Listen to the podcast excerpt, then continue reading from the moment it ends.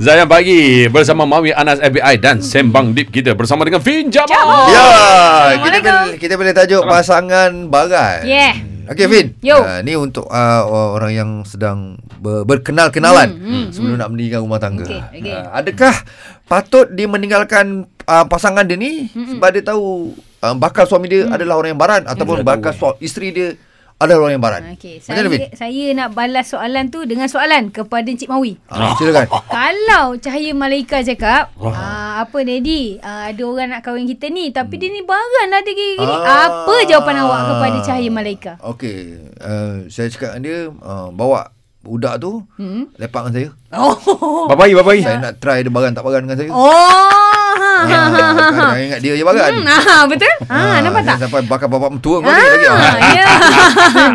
ah, tapi Okey, nampak tak? Kat situlah jawapannya. Macam sebenarnya kan, macam bila soalan ni yang di, yang mengajukannya adalah perempuan, ah, dia mulalah nak justify kesian sana, kesian sini macam bagi peluang sana nanti dia berubah sini ah benda gitu. Akan tetapi kita kalau soalan yang sama, kalau anak kita ajukan kita, kita ada jawapan, "Eh tak payahlah, benda ni gila." Membazir je Ah, kalau tak betul tak? ah, ah. So kenapa kita disrespect ourselves, membiarkan diri kita dalam keadaan dijahanamkan demi untuk orang lain, faham tak? Betul. Dan lagi satu memikirkan kita boleh mengubah orang hmm. selepas dia kahwin kita kena fikir satu benda dia hmm. dengan mak bapak dia pun tak boleh nak diubah Yeah. kenapa kau rasa kahwin Yeah, kita ni boleh berubah Ah. ha. Fin. Wow. ya saya encik Saya okey, saya ambil contoh saya Ha, lah sebab okey. Uh, saya ni sebelum kahwin saya tak baran. jadi variablenya ada isteri Kau lah lah jadi bagan. ha betul dah daripada kecil uh, kecil dulu sekolah dulu memang saya dikenali sebagai senior yang uh, Chill. Ya chill. Kan? Tapi bila dah makin uh, dah lepas kahwin, lepas tu kita sibuk dengan kerja apa Betul. semua kan. Tiba-tiba sifat tu ada. Kenapa Faham. Rafin eh?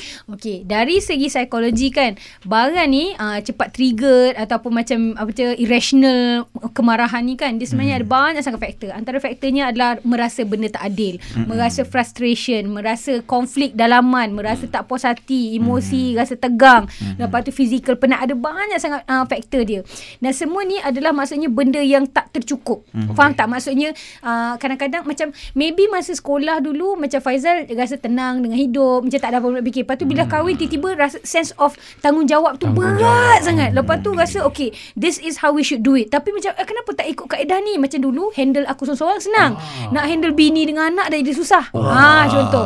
So kadang-kadang bila kita datang uh, kadang-kadang kan dia jadi barang ni kita kena faham tau. Mar- orang selalu fikir marah ni memang starting dia memang perasaan marah tu benci. Tak sebenarnya marah ni boleh datang permulaannya terlalu sayang sampai jadi marah ataupun terlalu frust sampai jadi marah. So dia ada underlying issues. So sebagai contoh macam Fin dulu masa muda-muda, oi aku je ni ikut menjawabnya, marah macam sebiji macam Daniel tadi. Macam tak sebab apa tau macam Aku dah lah susah nak dapat duit.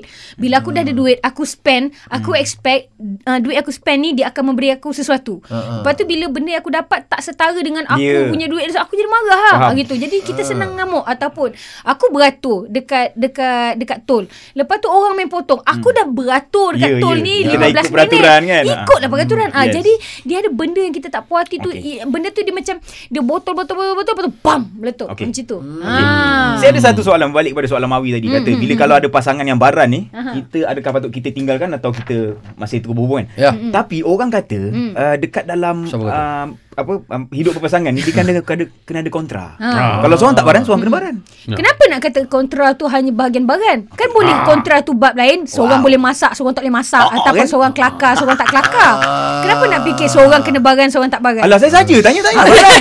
tanya baran. Sebab sebab tajuk kita bagan ni. tak, tak, itu itu it, that's my point. Sebenarnya kita mengizinkan diri kita diletakkan satu situasi. Kita tak boleh lepas tu bila kita dah macam hadap hadap hadap uh, apa benda tu lepas tu nanti kita dah bengang. Macam kalau sebagai contoh, kadang-kadang pasangan ni yang baran ni dia tak boleh nak luahkan kat pasangan, Okey. dia akan hentam siapa? Okey. Budak. Okey, Anak dalam okey. rumah tu kena. Alright, Ah. alright. Okey, kalau anda nak bagikan pendapat kepada Sembang Deep bersama dengan Fin Jamal. Hari ni tajuk pasal baran eh, eh. Ya 0395495555 Boleh WhatsApp juga Atau voice note Di nombor Zayan Selcom DG kita 016 9175555 Ya, tengah Kenapa tu? menahan. Kenapa tu? Tengah menahan ni. Tengah menahan. Bagan Terus stream Zayan Destinasi Nasyid anda Bagan siapa?